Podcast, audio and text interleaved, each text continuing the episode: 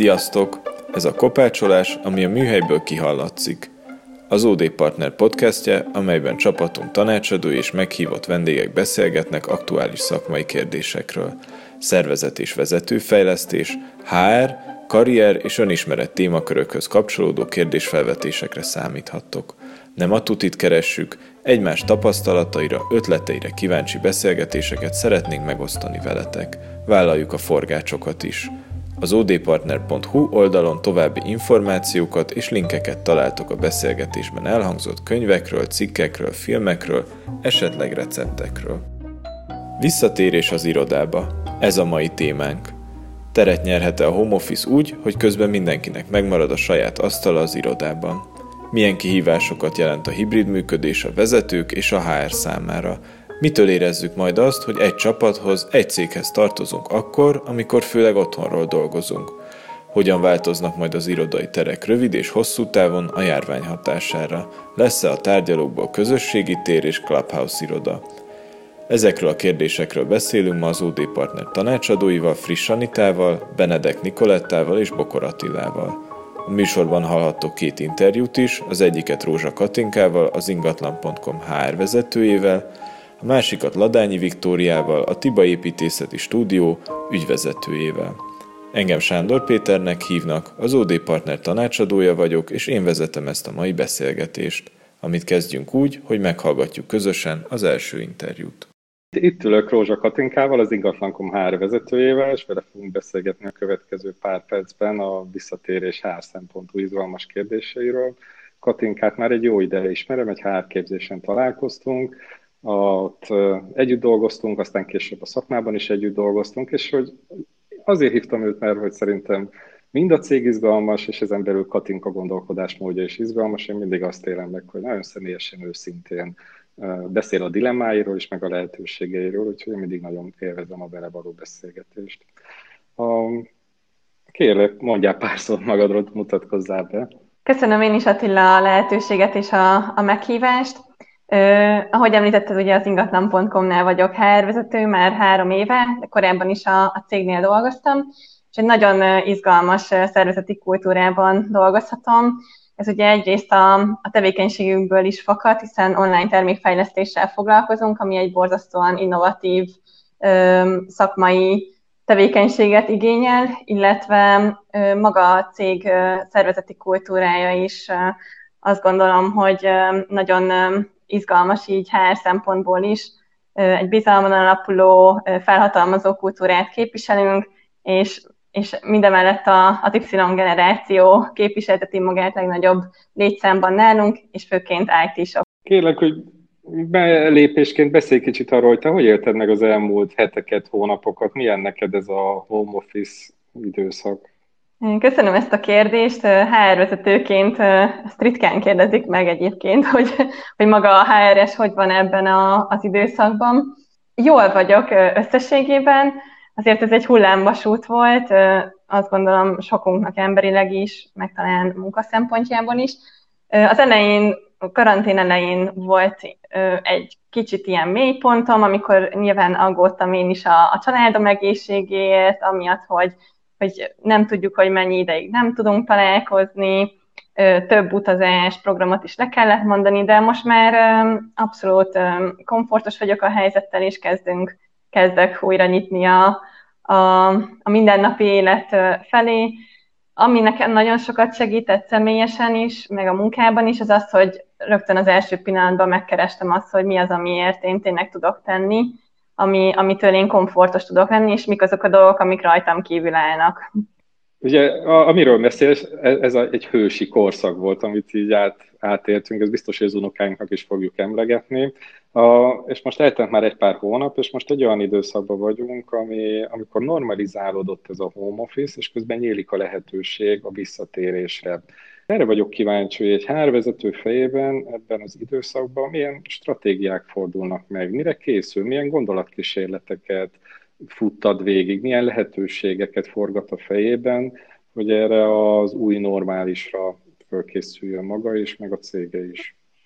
Az elején, amikor elkezdtem ezeken gondolkodni, ezeken az új normákon, meg újfajta működésen, irodai életen, stb., akkor azért megijedtem, hogy fú, most nekem kell itt kitalálni mindent.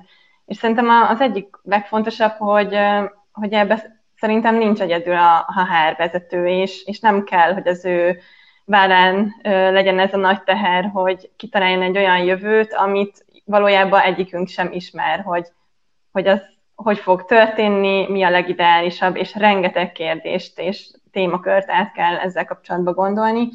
Úgyhogy ez volt az első felismerésem, és nekem nagyon nagy szerencsém van, mert tudtam a vezetőtársaimhoz fordulni a, a cégem belül, és meg tudtuk osztani a dilemmáinkat, tudtam tőlük tanácsot kérni, és, és ez sokat könnyített a helyzeten, illetve a másik, hogy, hogy vonjuk be a kollégákat ezekbe a kérdésekbe, dilemmákba, kérdezzük meg őket, hogy őket mi érdekli, mit szeretnének, hogyan képzelik el a, a, a jövőt. Úgyhogy mi több kérdőívet is kiküldtünk ebben az időszakban. A, a legutóbbi az arról szólt már, hogy a, a jövővel ők hogy terveznek, és ebből fakadt több témakör, amivel most megyünk tovább, és most dolgozzuk ki, hogy, hogy hogyan fogunk tudni működni. Nagy szerencsénk van, hogy az üzleti tevékenységünket egyáltalán nem befolyásolta az, hogy most otthonról kell dolgoznunk, úgyhogy gyakorlatilag ezt még a mai napig megengedhetjük magunknak, addig, amíg ki nem találjuk az új működési formánkat. És azért érdemes gondolkoznunk egy új működési formán, mert hogy annyira sok újdonságot hozott az életünkbe a karantén, amikre korábban nem is gondoltunk volna, vagy ha gondoltunk, akkor gyorsan elvetettük, hogy á, azt biztos nem lehet megoldani. Például az, hogy dolgozzunk-e ugye többet otthonról, vagy, vagy nagyon vágyunk vissza az irodába, és ugye ahogy megkérdeztük a, a kollégákat, az a visszajelzés jött tőlük, ami rögtön egy paradoxon is nagyon izgalmas téma, hogy el tudják képzelni, hogy több napot dolgozunk otthonról, egy héten, akár három napot otthonról, és csak kettőt bent az irodában, de szeretnék azt, hogy legyen mindenkinek fix asztala. Ugye a Shared Deskről több kutatás is eddig is elérhető volt, hogy nem annyira motiválja az embereket, ragaszkodnak ugye a saját helyük, a saját környezetük kialakításához, Például ez is egy ilyen kérdés, hogy hogyan tudjuk ezt biztosítani, hogy több napot is dolgozzanak otthonról, de azért legyen fix helyük is.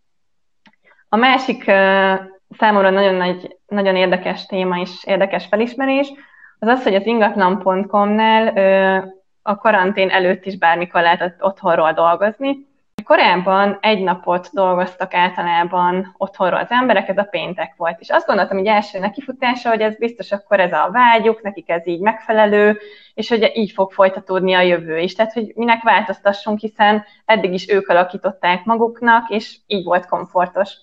És aztán rájöttem arra, hogy, hogy szerintem ez inkább egy norma lett, egy szervezeti működési norma, egy iratlan szabály gyakorlatilag, tehát, hogy, hogy inkább azt vették észre, hogy ez a norma, hogy péntekenként dolgozunk otthonról.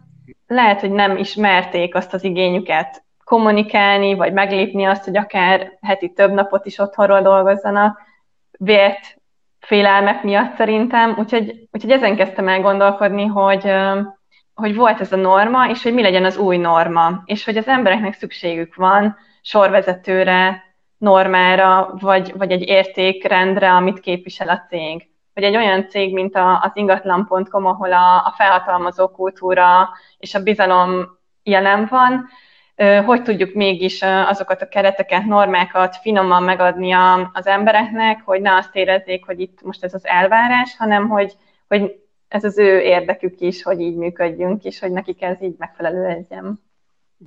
Izgalmas, amit mondasz, és rögtön beugrik nekem a kinek mi a dolga ebben a helyzetben? Szerinted mi a te dolgot HR-esként? Mit vársz, mit gondolsz az üzleti vezetőknek a dolgának, és mi maguknak a munkavállalóknak a, a dolga ebben a szituációban?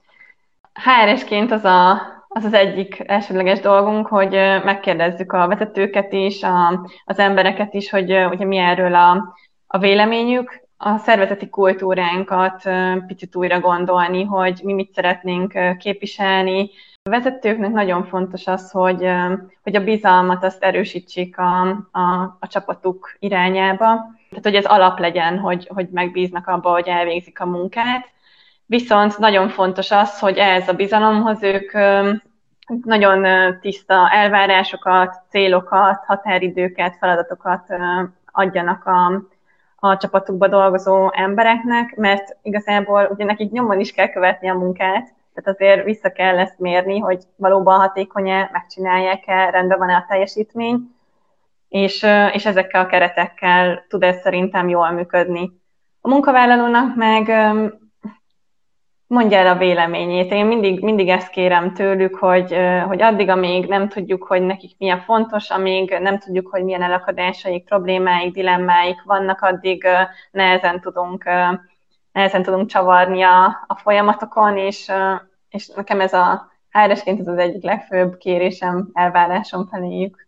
És hogy ezt látom is, hogy mondod, meg is kérdeztétek a véleményüket, és akkor még erre vagyok itt kíváncsi, ez hogy hat rád ez az igény, ez a paradox igény, amit mondanak, hogy otthon is akarok lenni, rugalmas is legyen, de fix is legyen ott az irodával, az íróasztalommal, ahol a fényképeim, növényeim vannak, fix emberek körülöttem. Szerintem ez teljesen normális ez, a, ez az igény, amellett, hogy egyébként nehezen megvalósítható a gyakorlatban, de hogy én teljesen megértem, hogy ezt jelezték vissza. Valószínűleg azért az nem lesz kivitelezhető, hogy tényleg mindenkinek legyen otthon is, meg bent az irodában is egy asztal, amit a cég biztosít a számára.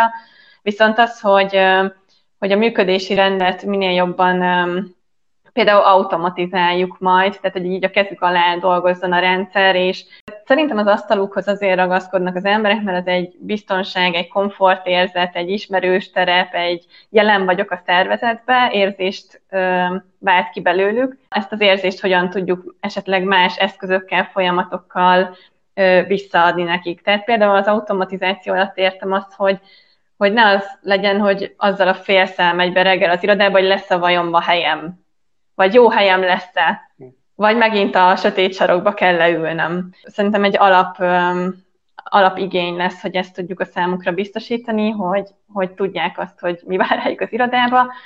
A másik érdekes kérdés, hogyha mondjuk kevesebbet leszünk bent az irodába, akkor nem mindig ugyanazok az emberek találkozzanak majd. Tehát maga a csapatépítés kérdése is egy átgondolandó témakör, hogy nem mindig ugyanazok az emberek találkoznak, nem mindig csak a csapatok tagjai találkozzanak egymással, hanem itt azért legyen egy ilyen támogatott találkozási pont, mitől fogják magukat ingatlan.com-osoknak érezni, hogyha többet vannak otthonról és kevesebbet az irodába, tehát hogy például egy ilyen identitás hogyan tudjuk erősíteni bennük.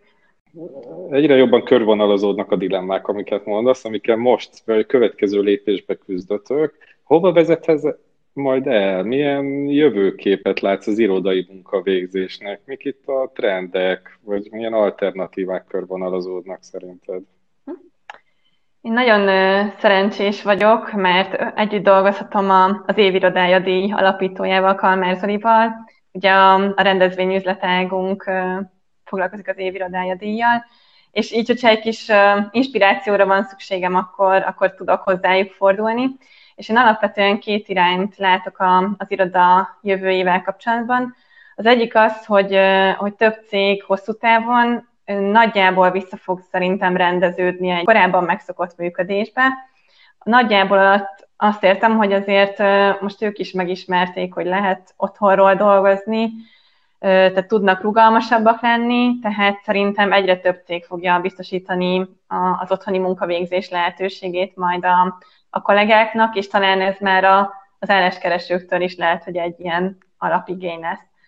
A másik irány, amit látok, és, és a mi fantáziánkat is beindítottam, hogy az irodai tér az sokkal inkább egy közösségi tér lesz, és, és amikor megkérdeztük erről a kollégáinkat, ők is azt a választ adták többségében, hogy az iroda inkább a közös munka, a, a kollaboráció, illetve a csapatépítés és a szocializáció szinterének kell, hogy legyen, és hogy az egyéni munka, a, a fókuszt igénylő feladatokat sokkal könnyebb otthonról végezni nyugodt környezetben. És a fantáziánkban most ott tartunk, hogy ha már, ha már egy közösségi térben gondolkozunk, akkor az sem kizárt így a, a jövőben, hogy még jobban megnyissuk a, a mi irodánknak az ajtaját is a, a szakmai közösségnek. Azt is el tudjuk képzelni, hogy akár itt egy közösségi irodatér is kialakulhasson akár a mi irodaházunkba is, sokkal több szakmai esemény legyen, és hogy tudjuk ezzel biztosítani a mi kollégáinknak is a brainstormingot más szakemberekkel. Mi ebben nagyon nagy fantáziát látunk szakmai szempontból is, tehát hogy, hogy egy sokkal interaktívabb közösség tudjon nálunk létrejönni, illetve a rugalmasság, a rugalmas munkavégzés biztosítása szempontjából is ez, ez szerintem egy nem egy nagyon elvetemült gondolat és irány. A tér szót sokat használtad. Milyen teret fantáziálsz? Hogyan változik meg maga a tér fizikailag, akár szerinted uh-huh. körülöttünk majd? Szerintem nagyon fontos, hogy a terek is rugalmasan alakíthatóak legyenek. Tehát például gondolok arra, hogy, hogy lehessen falakat mozgatni. Hogy mondjuk van egy nagy, nagy meetup szoba, vagy egy nagy tárgyaló, és ott például lehessen egy, egy plusz falat betolni, hogyha arra van szükség, és akkor legyen két kisebb. Tehát, hogy ez tudjon alkalmazkodni majd a, az igényekhez, hogy rugalmasan tudjuk kezelni azt, hogy a kollégák hogyan szeretnének bejönni az irodába.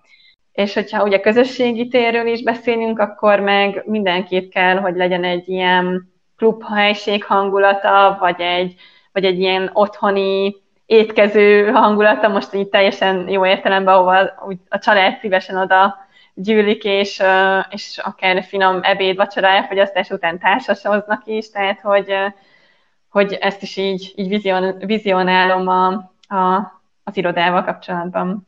Izgalmasan hangzik, és közben képzelem el a vezetőt, mert amilyen szavakat használsz, a klub, szakmai közösség, a család szót is mondtad az előbb, ezekben így a klasszikus vezető, vagy a hierarchikus vezetői szerep úgy, úgy nehezebben jelenik meg. Szerinted ez, hogy, hogy látod így a vezetőkre, hogyan fog mivel küzdhetnek, mit vársz tőlük? Tehát a vezetői szempontból hogyan néz ki ez a történet? Nem lesznek könnyű helyzetbe, tehát hogy biztos, hogy kell majd őket extrán támogatni mert uh, igazából szerintem rajtuk nagyon sok fog múlni, hogy hogyan szervezik a, a csapatuk mindennapjainak a, az életét. Ebben viszont őket majd támogatni kell, hogy komfortosak legyenek. Még egy kérdésem van. Időben, térben az emberek sokkal nagyobb szabadságot kapnak arra, hogy szabályozzák a jelenlétüket, a munkaidejüket, energiájukat, kapcsolódásaikat. A, hát ez nyilván megfeszítő tud lenni egy vezetői szempontból, akinek meg dolga lesz ezt összekoordinálni, egy irányba tartani, megfelelően sok interfész, tehát hogy egy, elég sok ember össze tudja kapcsolódni egy meetingen például. Ezt hogy látod, ezt hogyan lehet kezelni? Ugye, tehát, hogy most a legegyszerűbb, szerintem sok cég most ezzel küzd, hogy négyenben vannak, hárman otthon vannak. És akkor ebbe a térben hogyan nem alakul ki egy feszültség, egy egyensúlytalanság, perifériára kerülés, mit, mit lehet tenni, mivel kísérleteztek ti, akár uh-huh. hogyha megjelenik nálatok ez? Ez a, ez a dilemma már nálunk is megjelent, és azt már így szinte kimondtuk, hogy, hogy ez nem fog tudni működni, hogy a csapat egyik fele bent van fizikailag is egy meetingen, és a másik fele meg otthonról.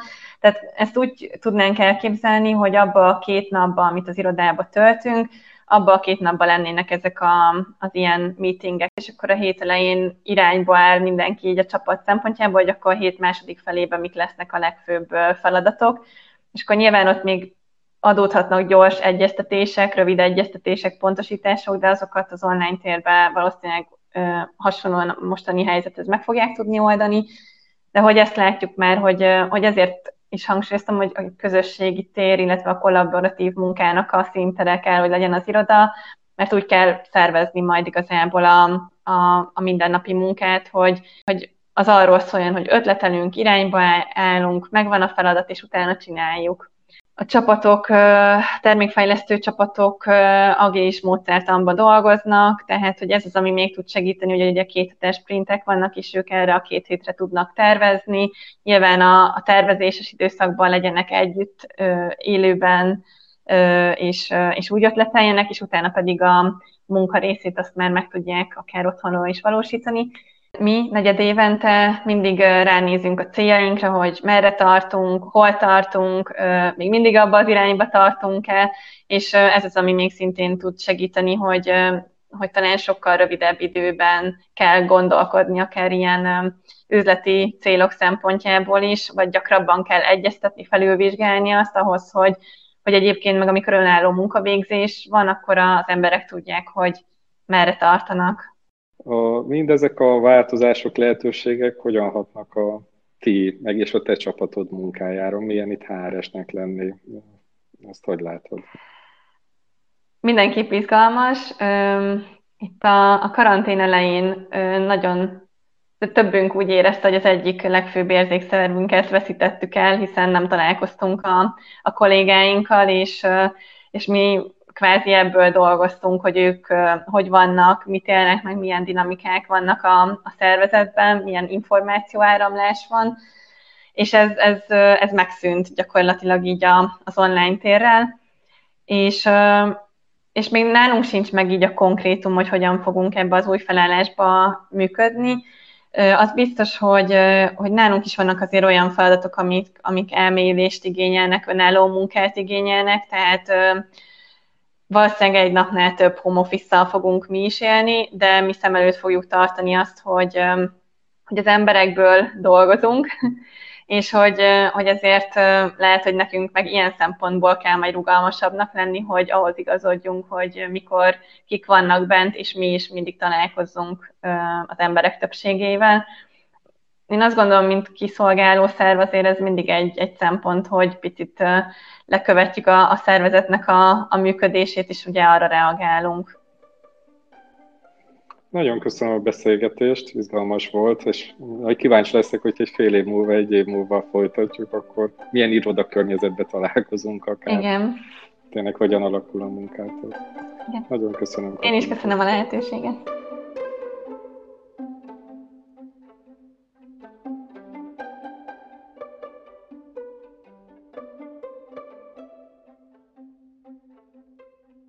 Meghallgatva így Katinkát, Mik az első benyomásaitok? Hogyan hat ez rátok? Nekem nagyon izgalmas az a része, és tényleg csak kiemelek egy pillanatot, mert lehet, hogy nem ez a legfontosabb, de nagyon elgondolkoztat ez a, az iroda, mint csak a közösségi térhelye. Hogy ez vajon egy olyan dolog-e, amire mindenki vágyik. Tehát, hogy van, akinek nem olyan nyugodt az otthoni hely az elmélyült dolgozásra, és akkor velük mi lesz? Vagy vajon ez egy elvárás lesz-e, hogy akkor, ha elmélyülten akarsz dolgozni, neked legyen egy nyugodt otthoni dolgozóhelyed? Nem ez most így, így elgondolkoztat, hogy ez egy lehetőség, vagy inkább egy ilyen elvárássá válik. És onnantól meg azért, azért ez is sok problémát okozhat. Ez úgy általában ennél a gondolat felvetésénél engem elgondolkoztat, mert nem, nem mindenkinek az a legjobb hely az elmélyű dolgozásra. Meg ezen gondolkozok, hogy ez egy nagyon-nagyon régi norma, hogy ezt a munkahely adja neked. A munkahely, uh-huh. ez mhm. is a neve a munkahelynek, hogy a hely, és a helyet adja neked ott az eszközökkel együtt, és hogy ez így tied a térben, ott van egy helyed, és ez nyilván különböző kultúrák vannak, hogy ez mennyire lehet személyes, mennyire lehet elzárt, vagy mennyire van, mi közösben van, de hogy ez egy szolgáltatás. És hogy azt gondolom, erre nagyon rászocializálódtunk e, erre a szolgáltatásra, hogy kapunk egy ilyet a cégtől, és ez meg fogja feszíteni a munkavállalókat. Azt gondolom, ha bent nem lesz egy ilyen helyem, hanem csak beszélgető, nem tudom, szituációk lesznek, de nem lesz saját terem abban a közös térben. A, és, és nyilván jönnek akkor most bennem a generációs gondolatok, mert nyilván ebben lesz különbség. A, akik még erre nem szocializálódtak, a fiatalabb generáció, az valószínűleg örömmel veszi ezt a fajta rugalmasságot, de sokakat meg fog feszíteni. Szerintem engem is megfeszítene egy, egy ilyen működésbe valahol. Igen, valahogy engem is, amikor azt mondja, hogy a fókuszt igényű egyéni munkákat úgy érzik a munkavállalóik, hogy könnyebb otthonról végezni, hogy nekem például az volt a tapasztalatom sokszor így a home office hogy nekem például nem. Mert nem egyedül lakom itthon, hanem a feleségemmel, és ő csomószor itt átmozog a, a szobán, és, és nekem például visszamenni az OD partnerbe, és leülni egy asztalhoz, és, és csak oda fókuszálni, nincsen semmilyen külső zavaró tényező, nem szól hozzám a feleségem, és semmi gond nincs, hogy hozzám szól, nyilván átmegy a szobán és megszólít. De hogy én is ezen gondolkoztam, hogy biztos, hogy mindenki így van ezzel. Engem, engem egy másik aspektus gondolkodtatott el ennek a beszélgetésnek, amikor arról beszél a Katinka, hogy, hogy hogyan kell a normákat újra gondolni, vagy, vagy új szabályokat kialakítani a, a visszatérés kapcsán, és hogy még egy ennyire felhatalmazó és bevonó kultúrában, amiről ő beszél, is felmerül az a jelenség, hogy hogy eddig is adva volt a lehetőség, hogy home office-ban otthon maradjanak a munkavállalók, és most kiderül, hogy nem azért maradtak csak egy napot otthon, mert ennyire volt igényük, hanem lehet, hogy azért, mert hogy azt gondolták, hogy az az elvárás, vagy ez volt a hiedelmük, hogy ez az elvárás, hogy csak egy napot lehet otthon maradni. Szóval nekem ez egy nagyon izgalmas jelenség volt, amikor home office-ba kikerültek a csapatok, akkor is azt éreztem, hogy van egyfajta ilyen újra szerződés, jelenség a csapatokon belül, vagy a szervezeteken belül, és hogy ez a beszélgetésben nem azt erősítette fel, hogy a visszatérés is mindenképpen egy ilyen újraszerződéses momentum, amikor ezeket a kérdéseket érdemes felszíne hozni, átbeszélni, és, és leszerződni velük kapcsolatban. És akkor ezt én vinném tovább, mert hogy szegény vezetők, ez a két szó, ami így eszembe jutott, mert hogy Nyilván senkinek nem egyszerű a helyzet, mert a munkavállalókat arra hívják, hogy fejezzék ki az igényeiket. A, hát ezt örömmel hozzáteszem. Hárnek nem egyszerű a dolga, hiszen keretezni kell ezt a párbeszédet és ezt támogató folyamatokat, technológiákat kitalálni, de akiknek ezt a mindennapokban itt a határokat meg kell húzni, elvárásokat támasztani, képviselni azokat a normákat, amik még csak formálódnak, és kimondottak, kimondatlanok ebbe a helyzetbe, hát az, azok a vezetők lesznek. És ezt egyébként élem meg az ügyfelekkel együtt dolgozva, hogy hát dühös, tehát könnyen megszólítható egy düh a vezetőkben ebbe a helyzetbe, hogy honnan tudnám, ez, ezt a mondatot hallom nagyon sokszor, hogy, hogy mi lesz itt a jó, hogy hány napot legyünk be, hogyan kezeljük azt a helyzetet, hogy fele csapat zoomba van, másik fele meg nincsen zoomba ebbe a szituációban, mit kezdjek azzal, aki fél a betegségtől, és még nem akar bejönni, és mindenki néz fölfelé a vezetőkre ebbe a helyzetben. A, és hát a vezetők meg ott van a teljesítménykényszer, még ez, ez ugrik be egyébként ebből az átmeneti helyzetből, meg csak magunkat is nézve, meg ügyfeleket látva, egy alapélmény szerintem most, hogy többet dolgozunk, kevesebb output ér. Ugye mi is rövidebb workshopokat tartunk, egy másik ügyfelemnél hallom, hogy sokkal alacsonyabb áru termékeket tudnak eladni, és miközben mindenki többet dolgozik, több erőfeszítéssel dolgozik ebbe az új helyzetbe, mert ki, ki kell találni sok mindent reakcióként. Tehát, hogy alapból meg vannak feszítve a, a működés szempontjából és a vezetők, és akkor itt meg jönnek ezek az új normák, kereteknek a kialakítása, és ebben egy ilyen nagy bizonytalanság a vezetők részéről. Kicsit olyannak tűnik a, a munkavállalói attitűd, mint ahogy a lányomat láttam félig visszatérni az iskolába, amikor már be lehetett menni, de nem kellett. És ő neki nagyon hiányzott az iskola, nagyon akart menni, de mondta, hogy nem ez az igazán jó. Az igazán jó az lenne, ha kötelező lenne, és az egész osztály ott lenne. És hogy mintha lenne egy ilyen a munkavállalói részről egy ilyen igény, hogy nem csak az, hogy vegyék figyelembe, hogy nekem jó, de igazából mindenki legyen úgy, ahogy nekem jó, mert akkor mindenki ugyanazt csinálja. És uh, szerintem ez is egy nagy kihívás, talán általában a magyar kultúrának, hogy hogy el tudjuk-e fogadni azt, hogy itt más valóságok vannak, meg más viszonyulások, és ehhez a sokféleséghez, meg mássághoz is kéne viszonyulni. Vagy rendbe kéne lenni vele.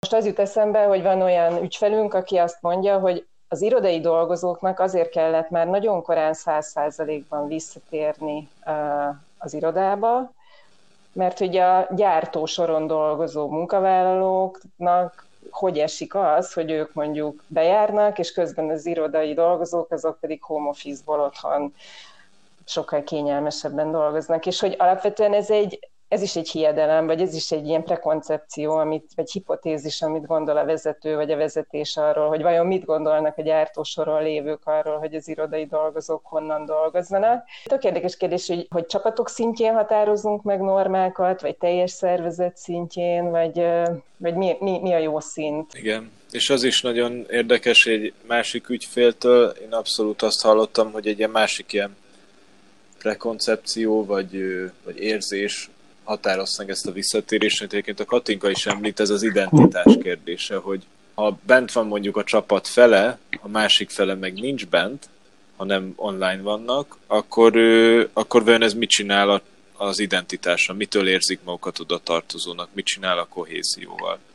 És ez az ügyfél beszélgetve azt mondta nekem, hogy a legegyszerűbb az az volt, hogy akkor mindenkit betereltek, és én kérdeztem tőle, hogy de hát nem volt valaki, aki jobban vagy kevésbé érintett. És, és mondta, hogy tulajdonképpen fel volt ajánlva, hogy aki maradhat, aki szeretne, az otthon maradhat, de hogy az volt az irányelv, hogy a összetartás kedvéért aki tud, az menjen be. És érdekes van azt, hogy mindenki inkább bement. De hogy ez is egy ilyen egy, egy abszolút jogos kérdés felvetés, hogy mit csinál az identitásra, de itt is inkább azt éreztem, hogy egy félelem állt mögötte, és nem pedig a tapasztalat. Azért hozzáteszem, hogyha ezt a mondatot hallom, hogy az összetartás kedvéért, aki tud, az menjen be, hát hogy is maradnék otthon? Tehát akkor én nem vagyok része ennek az összetartásnak. Tehát, hogy itt a szóhasználat érdekes. Igen, szóval ez mindenképp egy ilyen vezetők vezetők szempontjából is azt hiszem, hogy egy nagyon nehéz dolog, hogy egyszerre teremts, amit mondtál is, Niki, hogy normákat teremteni, létrehozni valahogy, ennek, ennek keretezni a folyamatát, de közben valahogy ne ez történjen, hogy amit meg te mondasz, Anita, hogy akkor egy irányvonal van, és nincs lehetőség a többféleségre. Én még ide egy gondolatot tenni be, megint a narratívák ütközését hallom itt, ebben a történetben, mert ahogy, ahogy most mi beszélünk, elsősorban ez a közösség szempontja, hogyan, vagy az együttműködés szempontja, hogyan tudunk jól együttműködni. Miközben itt kísért, vagy már ben, bekopogott az ajtón a költség szempont, azért lebeg körülöttünk, hogy mi, milyen válság lesz, mennyi ideig tartó, mennyire elhúzódó, kiket mennyire érintő válság. Ahol így felsővezetői csapatok közelébe dolgozok, ott abszolút ez napi renden van ez a költségkérdés, és az irodakérdés azért nagyon így is tud kerető, kereteződni. Ez egy hatalmas költségtétel, működési tétel, és ebből a nekifutásból azért más ö, szempontok és megoldások esnek ki, mint hogyha az együttműködésre optimalizálom az iro, irodateret, és aztán van egy harmadik szempont is, ez az új munkavégzési módszerek, amiben bejön az agilis, amiről beszélt Katinka is például, a, a, amiben ott van a hatékonyság is, meg egy új munkakultúra, és megjelenik az együttműködés is. De hát ez melyik szervezet tartott, hogy, hogy erről beszéljen, melyik szervezet számára izgalmas. Tehát, hogy ezek a szempontok kavarognak szerintem most bordasztalnál is, meg HRS beszélgetéseken, IT szempontokban is, és ebből különböző cégek különböző mértékben optimalizálnak, illetve hogyha jön egy válsághelyzet, akkor hát más szempontok fognak felerősödni, én azt gondolom. Ez, ez is erősíti ezt a bizonytalanságot e körül a téma körül, amiről beszélünk. És akkor nem tettem hozzá, bocsánat, még a betegség szempontját, ami aztán megint egy a távolságtartás, meg az ellenőrzés, hányan lehetnek benn. Valójában két hete még ez volt talán a legerősebb szempont, és ehhez képest ez most, mint hogyha éppen kezdene talán háttérbe szorulni. Hát igen, és pont itt jön be ez a kérdés, hogy mit lehet kezdeni a higiénia egészség kérdésével az irodában. Ez milyen narratívát és milyen szempontokat hoz létre. És lehet, hogy akkor itt ezen a ponton be is hoznék egy másik inputot a beszélgetésünkhöz, mert készült egy másik interjúnk is a mai alkalomra. Ladányi Vikivel fogok beszélgetni, aki majd elmondja magáról, hogyan kapcsolódik nagyon szorosan az OD partnerhez, és hogyan kapcsolódik nagyon szorosan egy olyan témához, ami nagyon fontos ebben a visszatérés az irodában podcastban, az irodák építészetéhez és rendezéséhez. Sziasztok! Én köszönöm szépen, Anita, legelőször is neked is, meg az egész OD Partner csapatnak a felkérést, és előre is ezt a beszélgetést. Hogyan kapcsolódom én az OD partnerhez? Hát erre nagyon egyszerűen válaszolok. Én az OD partnernél dolgoztam, úgy szoktam mondani, hogy bruttó 12 évig, és azt megelőzően pedig HRS-ként, és az is nagyon különleges, hogy hát én pont rajtad keresztül kerültem az OD partnerbe annó, és most, ahogy én egyébként látom, hogy te hol ülsz, az az OD partnernek az irodája, ez az utolsó egyik belső projektem volt az OD partnerben, az új irodának a kialakítása. És most pedig a Tiba Építés Stúdiónak vagyok az egyik tulajdonosa és ügyvezetője. Ez egy négy évvel ezelőtti váltás volt az életemben, és igazából most nagyon örülök, mert én mindig vártam azt a pillanatot, hogy mikor fog eljönni, amikor összekapcsolódik az én régi munkám és az új munkám egymással, és most itt a, az elmúlt hónapok történései kapcsán eljött ez a pillanat, tehát hogy most nagyon szoros kapcsolódások vannak a szervezetfejlesztés és a, az, a cégek irodái és az irodai terek változásai között. Hát csapjunk is bele, mert én már most tök izgatott vagyok, hogy fogsz beszélni. Én, én azt látom, és aztán mondjad, hogy te mit látsz, hogy, hogy az elmúlt három hónapban volt egy egyértelmű hatás a koronavírusnak az irodákra, egy nap alatt kiürültek, mondjuk úgy, hogy a legtöbb. Az viszont egy sokkal érdekesebb, vagy talán azt mondanám, hogy komplexebb kérdésnek tűnik, hogy de ez az élmény, meg maga a járványhelyzet, amíg tart, hogy miként befolyásolja majd a jövőben az irodai működést, amiben beleértjük az iroda elrendezéseit, a funkcióját, a működését. Te mit látsz, Viki, mik lesznek a hosszú és a rövid távú hatások? Azt gondolom egyébként, hogy az a változás, ami most végbe megy a cégek működésében és az, az irodáknak a működésében, vagyis az, hogy mire szolgál egy iroda, ez nem teljesen új, ami most történik, hanem tulajdonképpen olyan trendek erősödnek föl, amik eddig is voltak, um, de most sokkal erőteljesebben jelennek meg. Mondok egy konkrét példát, tehát eddig is láttuk azt, amikor irodákat és irodák belső tereit terveztük, hogy egyre nagyobb szükség van már nem csak tárgyalókra, hanem olyan területekre az irodába, ahol a kollaboráció, ami az együttműködésnek a területe. És igaz, ez egy, ez egy példa arra, hogy ez a mostani változás ezt hogyan erősíti föl, hiszen amikor otthonról dolgozik egy cégnek egy jelentősebb része, akkor az irodának ez a funkciója, hogy mire szolgál, egyre inkább arra, arra szolgál, hogy ott az együttműködésnek legyen a terepe. Fontos tudni egyébként, hogy mi nem csak irodaházakat tervezünk, tervezünk középületeket, lakóépületeket, de azt azért hozzá kell tegyem, hogy az irodaház tervezésben van a, az elmúlt években a legnagyobb tapasztalatunk, és minden ilyen tervezésnél nyilván ez is egy ilyen több szempontú probléma megoldás, amikor egy, egy háznak a tervei elkészülnek, és hogy alapvetően azért három nagy csoportba tehetjük azokat a szempontokat. Nyilván van egy profit szempont, hiszen minden irodaház beruházás egy, egy ingatlan fejlesztési beruházás. Akkor vannak a környezeti szempontok, hogy milyen az épület, milyen anyagokból épül, hogyan illeszkedik a külső-belső környezete, hogyan illeszkedik, és aztán vannak az emberek, hogy hogyan teremtünk olyan tereket, amik élhetőek lesznek a, az ott dolgozó vagy ott élő emberek számára. És azt hiszem, hogyha ezt a hármast nézzük, amit mi tervezési szempontból szoktunk nézni, akkor itt most egyértelműen az emberi tényező kerül előtérbe. Mert ugye ez a járvány, a járvány kapcsán is az emberi tényező került előtérbe, hiszen az egészségünk forgott kockán. Tehát, hogy azért voltak ezek az egyértelmű döntések, hogy mit kell csinálni. És hogyha a hosszú távú hatását nézzük, akkor, akkor azért abban reménykedhetünk, hogy ezt a változást tudjuk úgy a javunkra fordítani, hogy ez az emberi tényező egy ilyen meghatározó eleme legyen ennek a, amikor irodákról, meg irodaterekről, meg munkahelyekről gondolkozunk. Most egy nagyon, nem tudom, ilyen egyszerű kérdést teszek föl, de hogy te nem félsz attól, hogy ez viheti rossz irányba is, tehát mostantól is, nem tudom, open office-ok lesznek, csak plexifallal elválasztva, vagy valami hasonló, mind építészetileg, mind pedig emberileg, szerintem egy elég rossz uh, eredmény. Hát ez az, amire azt mondom, hogy szerintem rajtunk is múlik, hogy hogy fogjuk ezt a javunkra fordítani, tehát hogy hogyan tudunk olyan megoldásokat találni, amik, amik a javunkra válnak, amik jók lesznek, és nem, nem, nem még nehezítőbbek.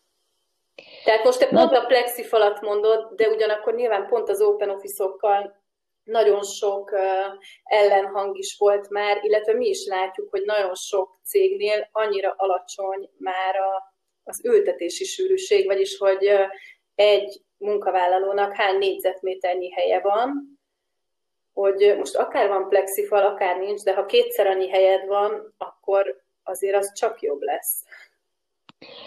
De olyan érdekes, mert pont akartam kérdezni tőled ezt az Open Office dolgot, mert hogy én is, amit olvastam, hallottam kutatást, hogy működik-e, vagy mire jó az Open Office, azoknak azért mind az volt a következtetése, hogy nem működik. És nem csak azért, mert nagyon nem szeretik a munkatársak, hanem egyébként nagyon érdekes módon az látszik, hogy aki Open Office-ban dolgozik, az kevesebb társas interakciója van a munkatársaival, mint, mint azoknak, akik más elrendezésben. Valószínűleg egyszerűen olyan sok a zaj, hogy nem akar még többet, vagy tehát, hogy ülnek ott az Open Office-ba, és, és üzengetnek egymásnak valamilyen instant üzenő felületen. Lehet, Viki, hogy itt az Open Office vége nagy boldogságára sok-sok embernek? Hát azért azt nem hiszem, mert ugye az Open Office egyrészt ez egy hosszú folyamat volt, míg kialakult, másrészt Másrészt ez megint egy visszamennénk oda, ahonnan jöttünk, tehát hogy elválasztott irodák és terek vannak. És amit ugye az Open Office-ban meg kevésbé kedvelnek az emberek, hogy sokan vannak nagy a zaj, zavaró, nehéz koncentráltan valamire nagyon odafigyelve dolgozni, ennek meg akkor lehet, hogy otthon lesz a helye.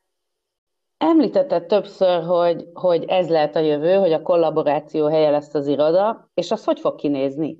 Olyan cégeknek az irodájában, ahol, ahol az agil, agilis működés van, és ugye ennek, a, ennek keretében a különböző megbeszélések, napi, heti, ezek már nem a tárgyalókban történnek. Tehát, hogy a tárgyaló azok egy sokkal zártabb tárgyalásra vannak kitalálva, és nem feltétlen együttműködésre, ahol konkrét napi, heti folyamatokat megbeszélnek.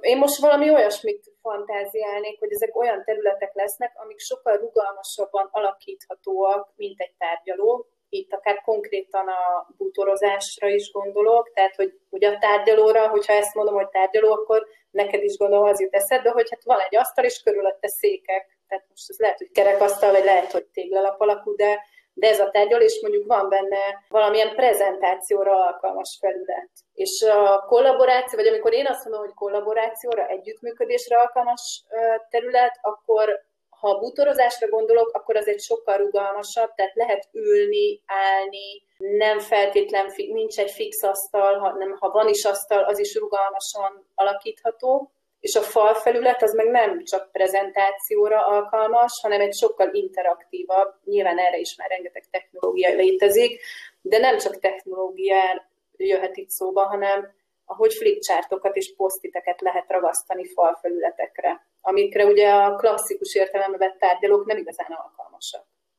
Uh-huh. Mert ráadásul ki is vannak díszítve, és poszterek, és képek, vagy tapéták, tehát hogy általában a tárgyalóknak a falai azért nem nem tiszta fehér üres felületek, amiket rugalmasan lehet használni különböző közös gondolkodásra. Ez a hosszú táv. Látsz-e valamilyen trendet így rövid távú, ez a most vissza kéne menni félig, vagy teljesen az irodába, látsz-e ennek bármilyen vonatkozását így az irodák elrendezésére? Tehát van-e itt megoldás rövid távon, hogy, hogy mit kéne tenniük most a, a HR-eseknek, cégvezetőknek, hogy, hogy kicsit talán biztonságosabbá tegyék az irodát?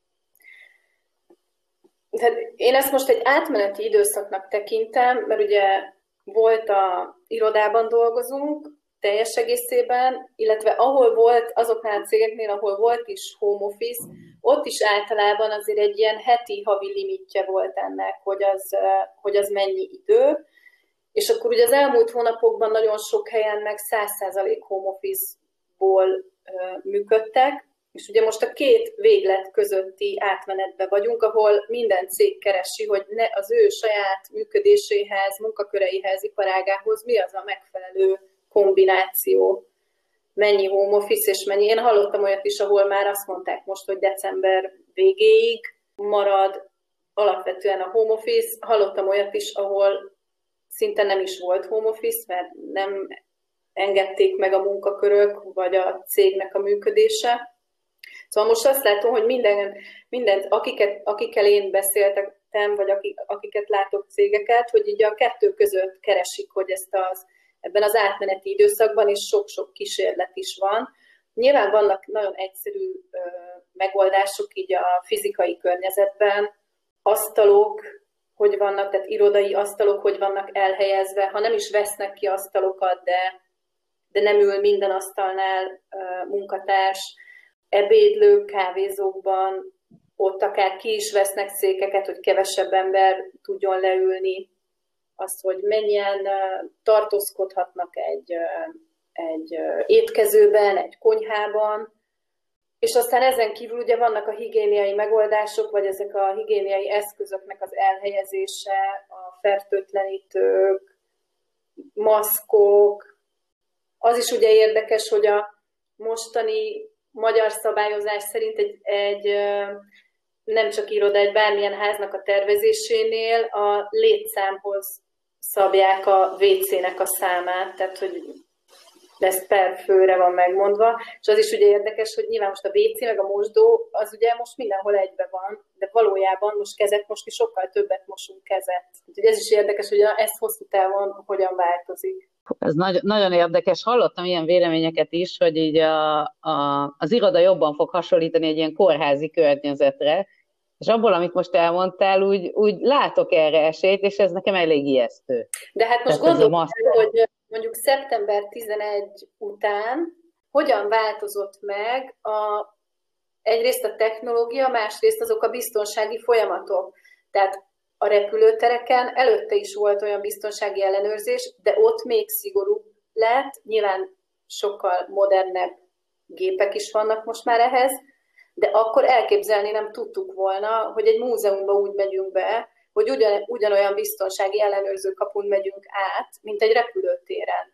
És ma már ez fel se tűnik, hogy a világ nagy múzeumaiba csak így tudunk bemenni, és ugyanúgy megnézik a táskánkat, átvilágítják, vagy akár vannak olyan irodaházak, ahol szintén ez. Tehát, hogy azt gondolom, hogy igen, pont a higiéniába semmi újat nem kell kitalálni, tehát ha ma bemész egy kórházba, vagy egy műtőbe, ott ezek a higiéniai előírások és feltételek mind vannak. Az a kérdés, hogy ebből mi fog hosszú távon átmenni, vagy mit fognak átvenni a munkahelyek. Emlékszel még milyen normális volt, amikor bementünk a pilóta fülkébe, és még a leszálláskor is ott voltunk? Igen. Talán Kievből hazafele? Igen. Hát mennyire lenne ez normális. Lehet, hogy tényleg ugyanígy fogunk visszanézni, hogy, hogy milyen normális volt, hogy nem mosol a kezet, amikor bemész egy helyre minden alkalommal, és most meg, most meg ehhez hozzászokunk. Van-e az épületeknek olyan része, ami szerinted így meg fog változni, ha új irodát terveztek, így a kollaboráción kívül. Tehát, hogy maga a funkciók változnak, de van-e bármi más, ami így építészeti szempontból izgalmas lehet egy ilyen járványveszélyesebb, vagy járványtudatosabb működésben? Szerintem egyértelműen van, és itt végig lehet nézni az egész utat, amit mondjuk te bejársz, hogyha bemész egy irodaházba. Ugye akkor bemész egy parkolóházba, vagy bemész gyalog, tehát már rögtön a beléptetésnél, hogy hogy történik a beléptetés, ott találkozol-e recepcióval, kapsz-e kártyát például, amit használnod kell. Itt szerintem óriási szerepe lesz a technológiának, mert hát mindenki okos telefonnal közlekedik, tehát egyre több ilyen érintésmentes beléptetés lesz, ahhoz képest, ami mondjuk ma van, hogy sok helyen még mindig műanyagkártyát kapsz, amit lehúzol, és aztán visszaadod, és aztán használja valaki más.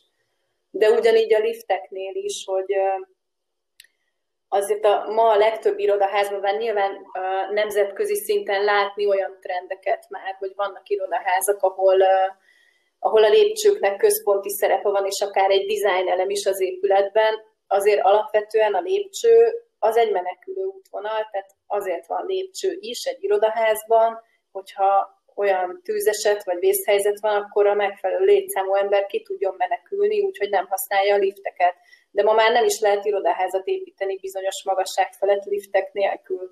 És akkor milyenek lesznek a liftek? Tehát, hogy nyomógombosak, vagy akkor az is érintésmentes lesz, és majd lehet vele úgy közlekedni. És ez a lépcső egyébként egy jó példa arra, hogy pont tavaly volt egy pályázat, egy irodaház pályázat, amit egyébként nem nyertünk meg, de a kiírásban fontos része volt, hogy az ott dolgozóknak az egészsége az legyen előtérben. És egy ilyen tervet készítettünk, ahol a bejáratnál a lobbiba egy nagy, széles lépcső volt, ami már eleve arra hívja az embert, hogy menjél gyalog. És hát ezzel nem nyertünk, és most pont beszélgettünk róla, hogy na vajon most ezután a három hónap után amikor nyilván sokan, azok is, akik korábban eszükbe nem jutott volna lépcsőn menni, de most kevésé érzik biztonságosnak, hogy egy másik két-három emberrel egy közös liftbe szálljanak, vajon mennyire használnák az emberek a lépcsőt, vagy használják-e többen? Mondhatjuk azt egyébként, hogy, hogy ti számíthattok arra, hogy kevesebb négyzetméternyi iroda fog épülni, de azok izgalmasabb belső terekkel lesznek? Hát bár csak így lenne, de azért ennek a négyzetméternek szerintem, kett, szóval, hogy ezt a négyzet területet az kettős hatás éri, mert egyrészt,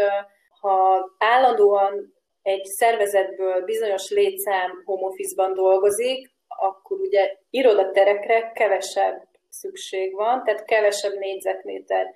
Ugyanakkor viszont, amiről már korábban beszéltünk, hogy pont ezek az együttműködésre, kollaborációra alkalmas területek, ezek viszont egy növelő tényezők. Tehát, hogy azt szerintem nem lehet egyértelműen mondani, hogy na itt biztos mindenkinek kevesebb irodára lesz szüksége.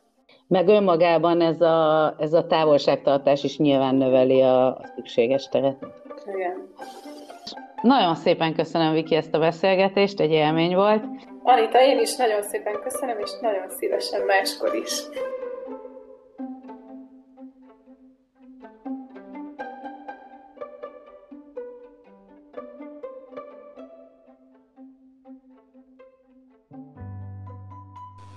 Hát elég sok inputot kaptunk most ehhez a kérdéshez. Hogyan hat ez rátok? Mik jutnak eszetekbe róla? Én mondok egy ilyen nagyon praktikusat arról, amit a Viki a mosdók használatáról mesél. Így megjelent előttem az a fajta irodaháza, hogy belépünk, és még mielőtt bármi történne, ki vannak rakva szabad mosdók, amik nem egy ilyen ajtóval elválasztott WC-hez kötött helyiségben vannak, hanem hogy csak a maga a, a, medence meg a csap, és akkor bárki belép, az kezet most is. Nekem ez tetszik egyébként. Én is el tudom képzelni ezt egy ilyen rituális helynek, kicsit, mint nem tudom, templomban a szentelt víz. Tehát, hogy, hogy ezek lehetnek ilyen nagyon szépen megcsinált, és alig várod, hogy oda menjél, és megnézd, hogy na itt milyenek a mosdók. Ki itt belépsz, most Ebbe... ezed. Nekem ez Igen. Ezen biztos ki lehet élni az építész vágyainkat is, hogy az hogy néz ki. Tökre így érdekel, hogy ti mit gondoltok. Hogy tényleg igaza van ebben a Wikinek, hogy tartós változás jön? Ha igen, akkor miben? Vagy ez csak egy átmeneti jelenség, és elmúlik a járvány, akkor elképzelhetőnek tartjátok, hogy visszatérünk a megszokotthoz, már ha van. Szóval, hogy hogy látjátok ezt? Szerintem nagyon könnyű visszatérni a megszokotthoz három hónap után, ha ez, ha ez most elmúlt volna, és persze gőzünk sincs. Tehát, hogy nem tudom ti, hogy vagytok a saját szokásaitokkal, de mondjuk mi figyeltünk arra, hogy nem tudom, ne nyúljunk a, a társasházunk bejárati kapujához, hanem inkább így könnyékkel, mert ez már teljesen eltűnt. Tehát, hogy mindent pont ugyanúgy fogdosunk, mint régen. És nekem ez lesz a, szóval ez egy nagy kérdés lesz, hogy, hogy ez a fenyegetés, ez mennyire tűnik el, vagy nem, mert ha eltűnik, akkor valószínűleg ez a három hónap kevés volt ilyen nagyon mélyen gyökerező szokások megváltoztatására. Aztán, ha itt marad velünk egy-két évig, akkor valószínűleg már nagyobb eséllyel mondjuk jelennek meg a mosdók, vagy, vagy tehát, hogy vannak ilyen szemmel látható hosszú távú változások.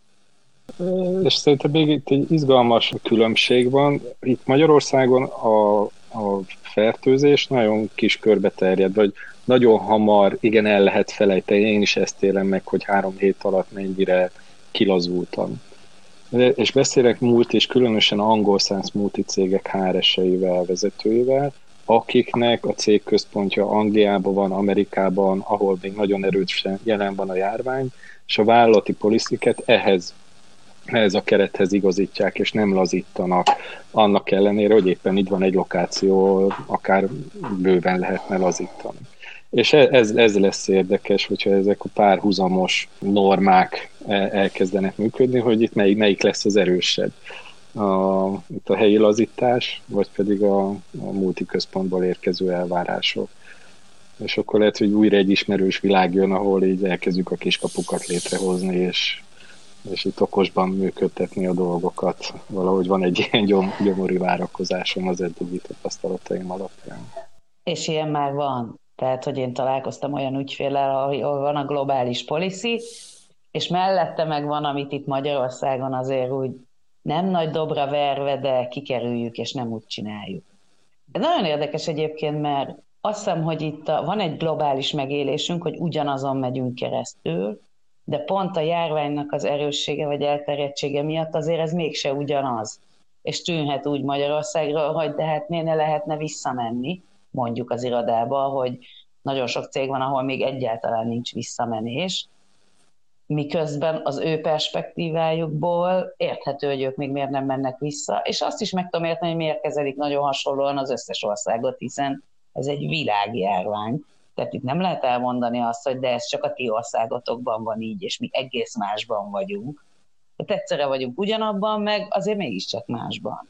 Szerintem, ami egy nagyon érdekes kérdés itt, az az, hogy, hogy hogyan fog ez hatni a vezetőknek a kockázatérzékelésére. Vajon ez a vírus, ez a járvány egy olyan dolog lesz ami bemegy a kockázatérzékelésükbe egy olyan módon is, hogy ez hatni fog arra, hogy a jövőben milyen irodákat éreznek biztonságosabbnak, hogy akár azt mondják, hogy költségkeretből áldozunk is erre, mondjuk az iroda kialakításnál, annak érdekében, hogyha ez visszatérne, akkor ne váratlanul érjen minket. Vagy oda fog esni, hogy ez most egy egyszeri esemény volt, száz évente van egyszer egy ilyen, és továbbra is lifttel fogunk közlekedni az irodában, és hogy a Viki mondta, a lépcsőház az el lesz dugva valahol hátul, mert az egy funkcionális must, de hogy nem nem egy központi dolog. És nekem ez nem egyértelmű.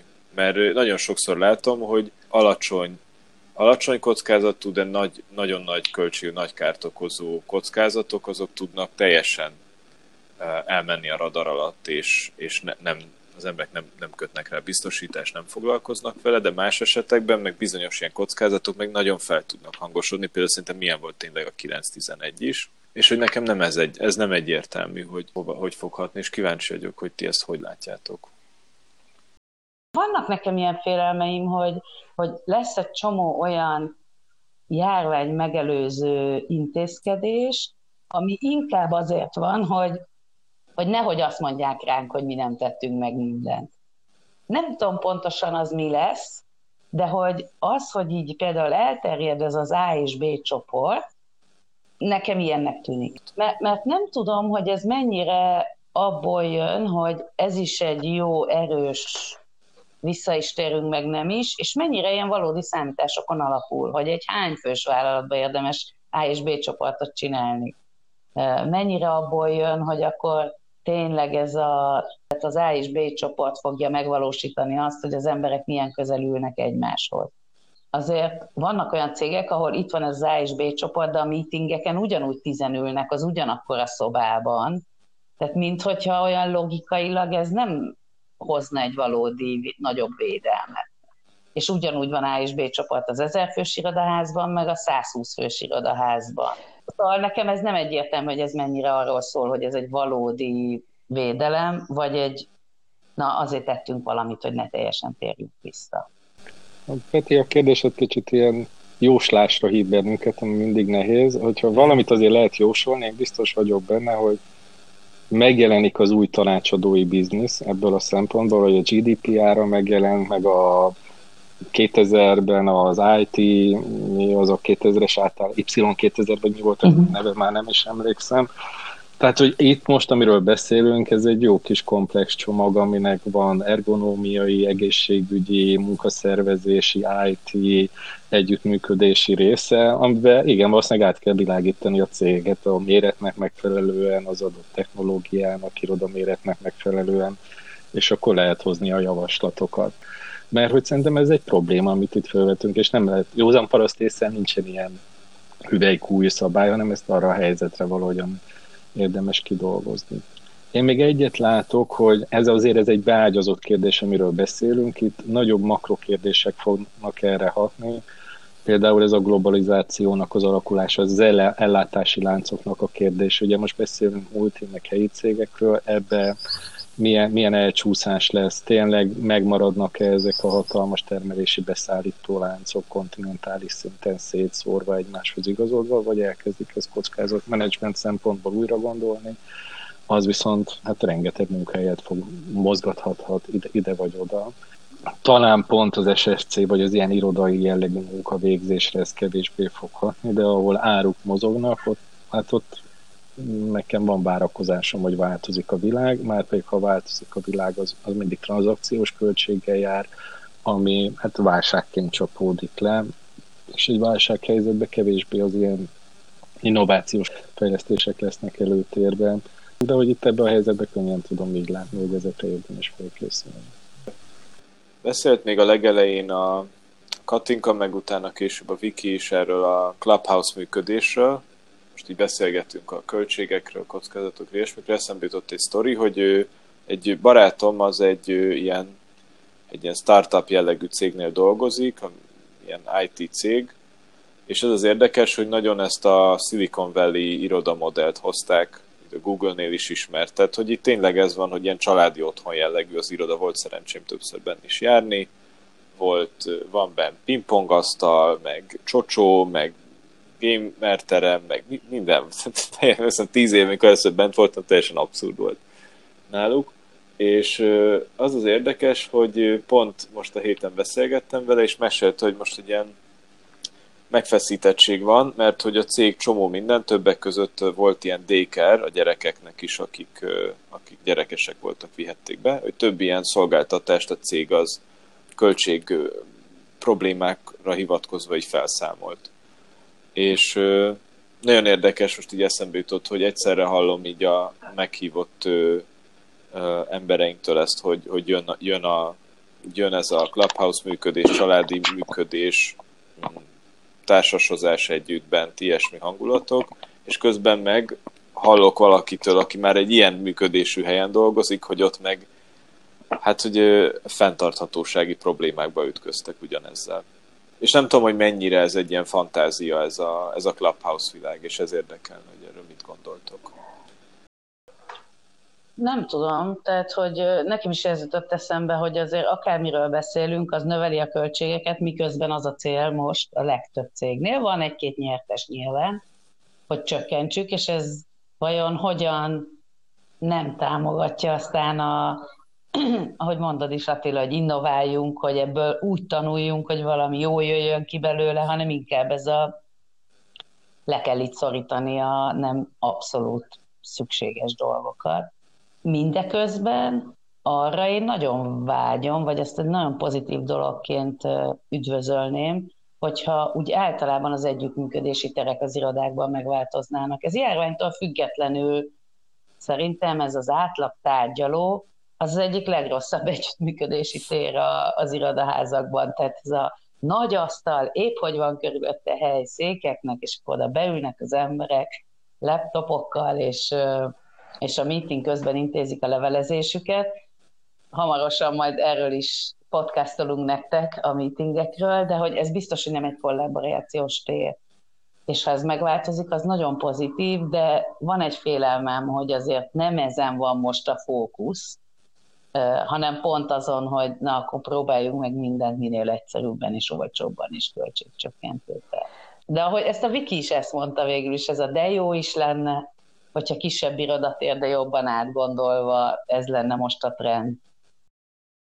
Illetve nem, ahogy a Katinkát hallgattam erről a Clubhouse-ról, így tökre eszembe jutott az OD partnernek az irodája, ahol aki hallgat minket és még nem járt ott, gyorsan elmondom, hogy a lenti szinten van egy open space office terület, és van egy konyha, a fenti szinten pedig van egy tréningterem, amihez kapcsolódik egy bistró nevű hely, ami szintén olyan, mint egy konyha, vagy inkább, mint egy ilyen családi étkező egy kicsit, és vannak kisebb uh, coaching szobák, és szerintem a legérdekesebb beszélgetések azok valahogy mindig a konyhában és a bistróban zajlanak. Tehát ugye ebben van valami, hogy, hogy ez a clubhouse jelleg, ez létrehozza nem tudom, a, az inspirációt, vagy az együttműködést, tehát hogy, hogy ott nyilván nem csak két ember fél el, hanem több, de hogy az egésznek van egy ilyen szabad és felszabadult jellege.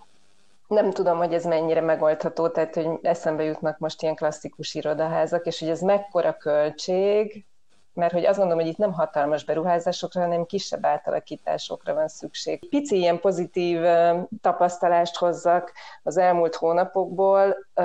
Dolgoztunk olyan csapatokkal, nem is egyel, akik azt mondták, hogy ők ugyan nem agilis módon működő szervezet, de hogy amit a home office működés behozott az ő mindennapjaikba, az pont, hogy ezek a akár napi, akár heti, de hogy ez a stand-up, röviden találkozunk, sokkal-sokkal szervezettebben követjük nyomon a, a saját projektjeinket, illetve hogy külön választjuk a formális meg az informális együttműködésnek a, a, a formáit, és egy ilyen rendszerezettebb és az agilisra sok szempontból hasonló működés megjelent a csapatok életében, és bennem van reménység, hogy ezek nem vesznek el attól, hogy visszamegyünk.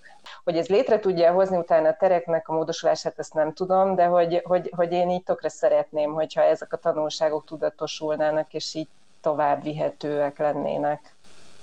Jó, Viki, hogy ebbe az irányba viszed, én is pont így ezek az emlékek kezdtek el följönni, hogy átmeneti helyzetben vagyunk, ez a egy csomó minden kilazult, vagy egy csomó feltételezés tesztelődött, és így kiderült, hogy lehet másként is, és amiket mondasz, én is ezeket hallom a vezetőknél, a meeting, a nagyon nagy, hányszor, milyen hosszan kivegyen részt, az e-mailezés, állandóan ide futnak vissza a beszélgetések, hogy hány e-mail és ezt hogyan lehetne kordában tartani.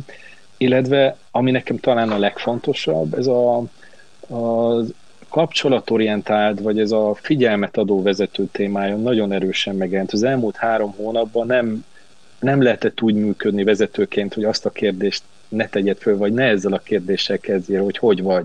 Vagy csak egyáltalán ezért ne hívjad fel az emberedet, hogy nem beszéltünk egy hete, mi van veled, hogy vagy, a gyerek hogy bírja ezt a helyzetet, az idősebb szülőt hogy van, te kimersz menni, nem mersz menni. Megjelent egy sokkal személyesebb tér, kapcsolattartás, figyelem, vezetők beosztott között, ami persze nagyon sok vezetőnél jelen volt, de azt gondolom, hogy csomó vezető a munkahelyi ritmusban, környezetben távol tartotta magát ezektől.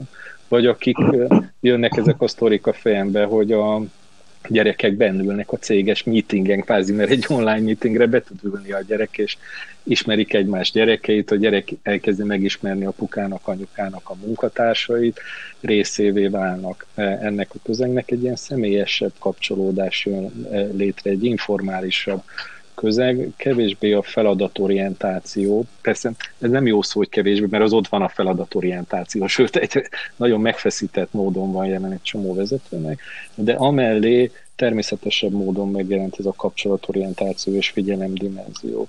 És ez rengeteg vezetőt kimozgatott, meg is feszít, mert azt éri meg, hogy ez rengeteg időt követel, meg érzelmi terhet is jelent, hogyan vigasztaljon meg valakit, aki a gyerekeitől van kiakadva, vagy hogyan beszélgessen az, aki meg az egyedülléttől van megőrülve, ezek nem ilyen tipikus vezetői feladatok, de megérkeztek vezetői szerepkörként.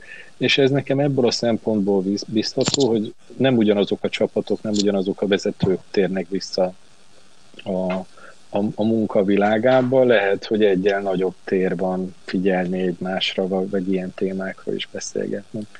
Aztán persze megint csak meglátjuk mert a, húzunk vissza a biztonságosba, vagy húzunk vissza a komfortosba, az egy nagyon erős motiváció, ezt sem szabad alábecsülni bennünk. Én is fölismerem magamban. Ma először újra tudtam menni úszni és szaunázni reggelent, és ez akkora élmény, hogy, hogy ilyet, amit évekig előtte csinálhattam, most újra csinálok, hogy ez nagyon jó.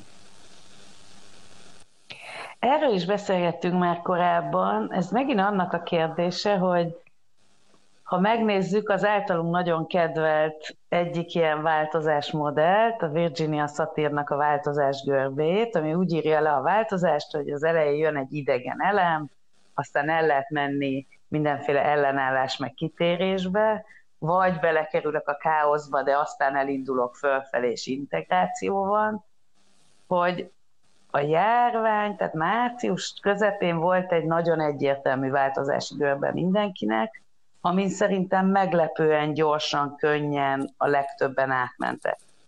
Tehát az nem azt jelenti, hogy jóba voltunk, de az, hogy úgy meg tudtunk barátkozni azzal, hogy most itt egy nagy változás, és akkor ebben kell valahogy megtalálnom a helyemet, az megvolt. És nekem ez a második időszak, ahogy mondtam az elején is, ez tűnik a bonyolultabbnak. Most itt egy második változási körbe, ami elől lehet, hogy könnyű kitérni, és azt mondani, hogy hát akkor menjünk vissza inkább abba a régi státuszkóba, mert az az egyszerűbb, vagy át lehet rajta menni, és akkor használni az előző időszaknak a tanulságait, és tényleg így hozni magunkkal akár ezt a személyesebb vezetést, akár a, az együttműködésnek a más formáit, vagy a rugalmasabb munkavégzést. És akkor ez lesz a kérdés, hogy ebben a második változási görbét, ezt kihasználjuk-e, vagy nem? És mutat persze erre, nem akarok én erre válaszolni, inkább csak egy, nem tudom, ez egy ilyen narratívája ennek a, ennek a pár gondolatnak, ami itt az elmúlt 10-15 percben elhangzott, hogy hogy hát ez egy döntés kérdése is, meg nyilván fog attól függni ez a helyzet, ez mennyi ideig lesz fönt ez az átmeneti helyzet. Ilyen ördögügyvédjeként, mert ugye tanácsadó cég vagyunk, és persze szervezetfejlesztő és nem szakértő tanácsadó cég, de így mit javasolnánk most egy vezetőnek? Térsz vissza a csapatoddal, új életet kezdetek, így mit tehet a vezető szerintünk, vagy így mi, vagy hogyan challenge egy vezetőt szerintetek ebben a szituációban? Szerintem ami nagyon nehéz, a, és ez abszolút a változás görbére reflektálva az Anitával, az az integráció feladata. Mi az, amit meg tudok tartani? Ugye ezt mondta a, a Viktória is, hogy előnyékre, előnyükre lehetne fordítani a cégeknek ezt a helyzetet, pedig abban az hogy az emberi tényező az ugye meghatározóbbá vált, és a javukra fordíthatják. De hogy hogyan? Az eddigiből mi az, amitről le kell mondani ahhoz, hogy ez az emberi tényező meghatározóbbá váljon? és hogy lehet ezeket integrálni egymásra? Szóval nekem ez a nagy challenge vagy kérdés. Miről mondok le, mi az, amit behozok? És ez abszolút összefügg a hibrid működéssel is. Mi, mi a válasz a hibrid működésre? Nekem legalábbis ez. Én valahogy így a csapatok szintjén fognám meg ezt a mm, gondolkodási folyamatot, és, és a vezető és a csapata részvételével gondolnám végig azt, hogy, hogy mi az, ami, ami jó volt, működött, és érdemes továbbvinni, mi az, amit nem csináltunk, és nem is fog hiányozni, és akkor azt egy egybe hagyjuk el, mi az, amit, amit mostantól érdemes lenne be, be, bevezetni a működésünkbe, és, és szerintem egy ilyen beszélgetés az már önmagában segít abban, hogy, hogy ezeket így listázzuk, és, és adott esetben lépjünk egyet a, annak érdekében, hogy, hogy ami jó, azt vigyük tovább. De szerintem még személyes szinten is érdemes egyébként ezeket a kérdéseket végig gondolni, mielőtt így elragad minket a, a, a hév, hogy már meg lehet fogni a társasház kirincsét, meg lehet menni uszodába, szaunába, mert ugye ez, ez visz, tehát hogy ez egy ilyen volt egy adrenalinja annak, hogy, hogy, hogy kimentünk home office-be, és hirtelen be kellett zárkózni, és most van egy adrenalinja annak, hogy akkor így lehet menni, és, és olyan könnyen elmaradnak szerintem ezek a, ezek a végig gondolós, vagy tanulságokat listázós gondolkodások, beszélgetések. És szerintem, amikor azt mondod, Niki, hogy egyénileg végig gondolni, akkor ez hát, hogy mit javasolnék egy vezetőnek, hogy hát legelőször is akkor így ő a saját egyéni szintén gondolja végig, hogy abból a vezetői működésből, amit az elmúlt három hónapban csinál, mi az, amit meg, fog, meg akar tartani, és ez hogyan fenntartható. Mert én ezt egy nagyon fontos szempontnak gondolom, Attila, hogy ha, amit mondták korábban, hogy igen, lehet ezt a személyes szintet csinálni, de ez nagyon sok idő, meg energia, Na és akkor ebből mennyi és hogyan a fenntartható? és mennyi az, amit el kell engedni. Én nagyon hiszek abba, hogyha nem gondoljuk ezt végig, akkor, akkor inkább az lesz, hogy semmi nem marad meg belőle. Ha meg meg tudom mondani, hogy mitől lesz ez fenntartható, akkor van rá esély. Szóval én, én biztos, hogy ez az első, amit, amit mondanék egy vezetőnek, hogy, hogy gondolja végig, hogy mit akar megtartani, mit akar használni. És ezt aztán tegye meg a csapatával is. Arra hívnám fel azt hiszem egy vezető figyelmét, hogy, hogy hogy, hogy ki kéne deríteni, hogy mik itt a trade-offok, és ezt nem fogja tudni szerintem úgy kideríteni, hogy most akkor átgondolja feltétlenül, és hogy én azt hiszem, hogy itt a kísérletezésnek óriási szerepe lesz. Elkezdeni kísérletezni modellekkel, kombinációkkal, lehetőségekkel,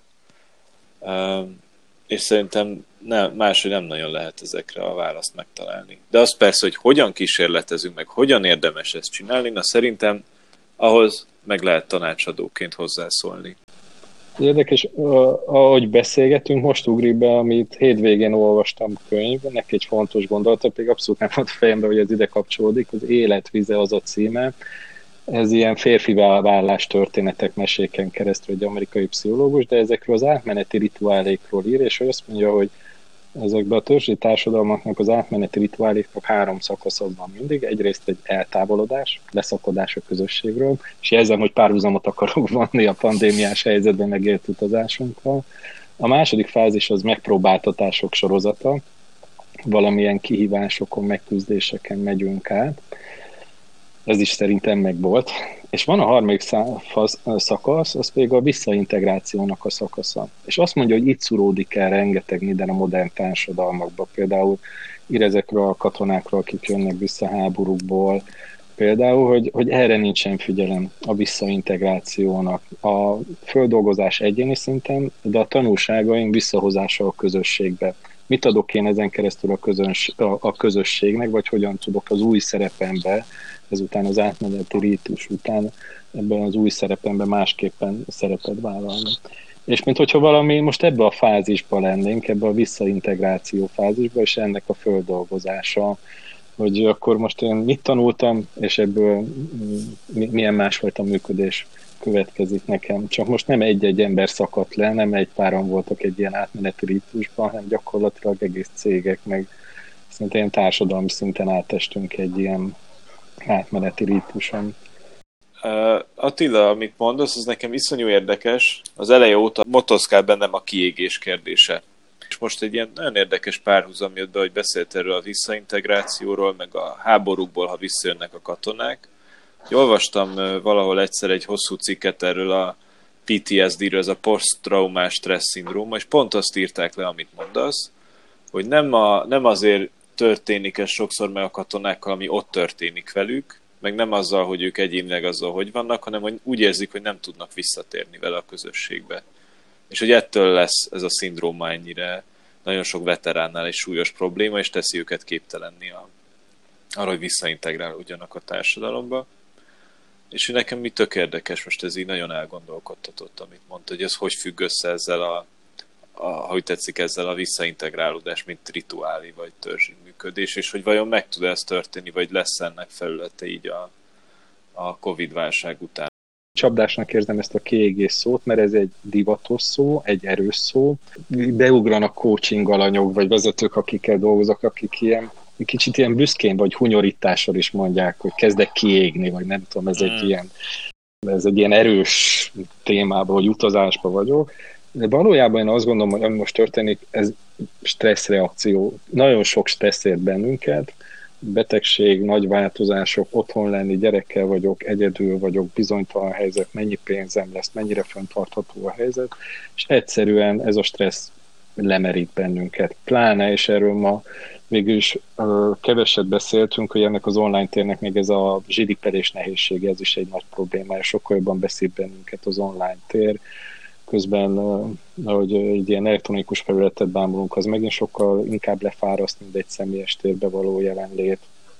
Tehát, hogy egyszerűen kimerültek az emberek, szerintem arról van szó. Nagyon magas stressz szinten nyomtuk végig az elmúlt hónapokat, és hogy üvölt testünk, lelkünk arra, hogy pihenni akarok, vagy hogy elegem van, vagy hogy így hagyjatok békén egy kicsit. És, és ezek a vezetők, meg hát szinte mindenki azért hős is volt egy kicsit az elmúlt időszakban, megfeszítette magát, de nem lehet egyfolytában hősnek lenni, valahol vissza kéne vonulni és föltöltődni. Csak hát pont most jön ez a rengeteg kérdés, amiről ma beszéltünk, itt vár megválaszolásra, döntést kéne ebbe hozni, kockázatot kéne vállalni, kísérletezni kéne. Ez megint egy adag mm, teher ezen a jelenlegi helyzeten, és szerintem ez nagyon fontos, hogy ki ki hogyan tudja ezt beépíteni a maga működésébe, ezt a visszavonuló föltöltődési fázis, meg így a szervezetek erre hogyan tudnak teret adni, rendbe lenni ezzel, hogy valaki elfárad, valakinek szüksége van most hátralépésre. És ehhez mennyire hozzátartozik az, hogy saját cégünknél is, de mindenhol ezt hallom, hogy hát azért ez a mostani nyár nem olyan nyár lesz, azért itt nem lehet annyira szabadságra menni, mint máskor, és ez simán lehet, hogy egy nagyon hibás következtetés, hogyha eddig nem úgy dolgoztunk, ahogy szoktunk, akkor most ennek az kell, hogy a következménye legyen, hogy nem is jár nekünk annyira a szabadság, miközben egy csomóan egyébként saját magamat is beleértve, én is ezt érzem, hogy sokkal jobban elfáradtam, mint egy akármelyik másik szezon végére. Tehát itt az újabb tippünk, menjetek szabadságra, hogy szoktatok, és töltődjetek fel. És pont ehhez a témához lehet, hogy megpróbálnánk most nyújtani egy kis segítséget, úgyhogy nem tudom, mivel készültettek már, de remélem, hogy ezek az ajánlások is segítenek majd a hallgatóinknak, hogy legyen egy kis inspiráció, hogy hogyan lehet kikapcsolódni, valahogy feltöltődni. Pont ehhez a stressz témához kötődik, meg talán a visszatéréshez is, hogy hogyan vonom le a saját személyes tanulságaimat, és mi az, amit tovább viszek. Én egy szokást fogok most itt ajánlani, amit, amit azt hiszem eddig is csináltunk a férjemmel, de itt a karantén ideje alatt nagyon uh, tudatosan és, uh, és rendszeresen mentünk el naponta nagyokat sétálni, de ilyen 5-10 kilométereket sétálni és fedeztük fel a kerületet és a környező kerületeket gyakorlatilag négyzetméterről négyzetméterre, és minden nap valami újdonságot láttunk. Úgyhogy általában ezt nagyon ajánlom, párterápiára is remekül alkalmas a sétálgatás, viszont amit most konkrétan is ajánlani, képzeljétek el, hogy Újpestnek a déli részén a város gyakorlatilag közepén van egy természetvédelmi terület, egy ártéri erdő, ahol fantasztikusat lehet kirándulni. Talán nekem a, az elmúlt talán ilyen két-három év legnagyobb felfedezése az az Eszter Perel volt, akinek van két podcastja is, és én mind a kettőt nagyon ajánlom. Az egyiknek az a címe, hogy Where Should We Begin, és pár terápiás alkalmakat rögzít, kicsit megvágva, ez egy nagyon jó, szintén egy nagyon jó párterápia egyébként a pároddal végighallgatni ezeket, de egyedül is szerintem nagyon izgalmas történetek, meg szakmailag is nagyon érdekes, hogy, hogy hogyan dolgozik ez a hölgy a, a, a terápiás alanyaival. De van egy másik podcastja is, ami pedig a munkáról szól, a munkavilágáról, annak az a címe, hogy How is Work. Az az érdekes, hogy pont ugyanolyan jól dolgozik az emberekkel, nekem ez a párterápiás vonal lett valahogy az izgalmasabb, és főleg most csinált egy olyan sorozatot is, hogy Couples Under Lockdown, ahol azt nézi meg, hogy akkor ebben a karanténban hogyan működtek párok, és nagyon-nagyon érdekes egyedi helyzetek vannak, és mégiscsak föl tudom ismerni benne egy csomóban magamat vagy magunkat is. Ez az ilyen komoly rész, és nem tudom visszafogni magam, hogy ne hozzak egy receptet nektek. Ez abszolút karantén recept, most találtunk rá, iszonyú sokat csináljuk, egy körülbelül negyed óra hosszát tart, citromos csirke, be fogjuk tenni a linket a leírásba, zseniális és nagyon gyorsan megvan. Úgyhogy ezt a két dolgot hoztam nektek. Hát receptet én nem fogok ajánlani, de örömmel eszek ilyen csirkét is. Amit én hoztam, az könyv. Hát nem is tudom, azt akar, úgy akartam kezdeni most hirtelen, hogy félbe ajánlom, mert szenvedéssel is jár, legalábbis az első 150 oldal nekem is nagyon nagy szenvedés volt, és állítólag ez így van, ezt nehéz nem így olvasni azt a könyvet, viszont utána elképesztően nagy élmény kinyílik egy univerzum, ezt élem meg, és nekem kapcsolódik ehhez a pandémiás univerzum élményhez, mert ebbe a könyvbe el lehet veszni, és akkor itt az idő, hogy eláruljam, hogy ez melyik könyv, és ez a Végtelen Tréfa, David Foster Wallace-nek a könyve. A, mit, mit mondjak erről? Egy megfeszítő könyv, mert hogy egy másfajta valóságba visz el bennünket, és egy nagyon másfajta regényírási technikával dolgozik, mint amit megszoktunk. Az első pillanattól fogva meg vagyok feszítve, azt érzem, hogy miért is olvasom, mi, hova fog ez vezetni, mit csinál velem ez az író? Tényleg végig kell olvasnom vegyi képleteket egymás után, meg könyvcímeket, hosszú vagy filmcímeket sorol oldalakon keresztül lábjegyzetben? És akkor itt jön ez a düh elveszettség érzése, ami azt hiszem olyan ismerős volt az elmúlt hónapokban, és aztán a nehezen megfogható, hogy mitől és miért, de egyszer csak kinyílik a könyv, és én most ott tartok, hogy heti 20 oldalt olvasok kb. jellemzően hétvégén, de utána azt élem meg, hogy wow, el kell mennem sétálni, hogy ezt így a fejembe helyre rakjam, annyi, annyi impulzusért és annyi mindenen gondolkodok, mert hogyha képszerűen mondom, az élet apró pillanatait fogja meg, és így kinagyítja, és megmutatja, hogy mennyi komplexitás van abban a múltunk, a vágyaink, a kapcsolataink, fantáziáink, a kultúránk, hogyan, hogyan van jelen. Most direkt hülyeséget mondok, mert tegnap ezt olvastam. Körömcsipez vágás közben lévő párbeszédet ragad meg, amiben semmi izgalom nincsen, gondolnátok de hogy ebből mit épít föl ebben a 20 oldalban, nekem nagyon nagy élmény, még a közepén vagyok, és szerintem kb. november-decemberig fogom olvasni ezt a könyvet ebben az ütemben haladva, de nagyon örülök neki, mert hogy utazok ezzel a könyvvel, és folyamatosan kapok tőle ilyen szellemi érzelmi, nem tudom, izgalmat, hatást, úgyhogy ajánlom nektek is. Én a hegyekbe járok ki, heti háromszor, budai hegyekbe, nem is tudom, hogy hogy bírtam volna ezt a válságot, ha ezt nem csinálom ilyen sűrűségben. És amit ajánlok, az a kimenni az erdőbe, egy szép helyen leülni és hallgatni a madarakat, és nézni a tájat. A négy fal után nekem egészen döbbenetes ilyen terápiás élménnyel tud bírni, amikor a János hegyet és a Háshegyet egyszerűen csak itt szemlélem. Úgyhogy nekem ez egy, egy nagyon jó élmény volt, ajánlom kipróbálni. A másik, ami nagyon érdekes, az múlt héten történt, hogy a kertünkbe a, ilyen, azt hiszem, hogy belvárosi szerenádok néven indította a Budapesti Fesztivál zenekar azt a műsorát, programját, hogy ő a programban pályázó társasházak udvarára eljön a zenekar egy része, és itt szerenádot ad, és nekünk is szeretség volt egy ilyen fantasztikus élményhez, itt ültünk a, az ablakba a feleségemmel, és valami annyira felemelő volt uh, hallgatni, hogy én én egész életemben úgy voltam a komoly zenével, hogyha komoly zenét akarok hallgatni, akkor elmegyek a hangversenyterembe, meghallgatom, és annyi.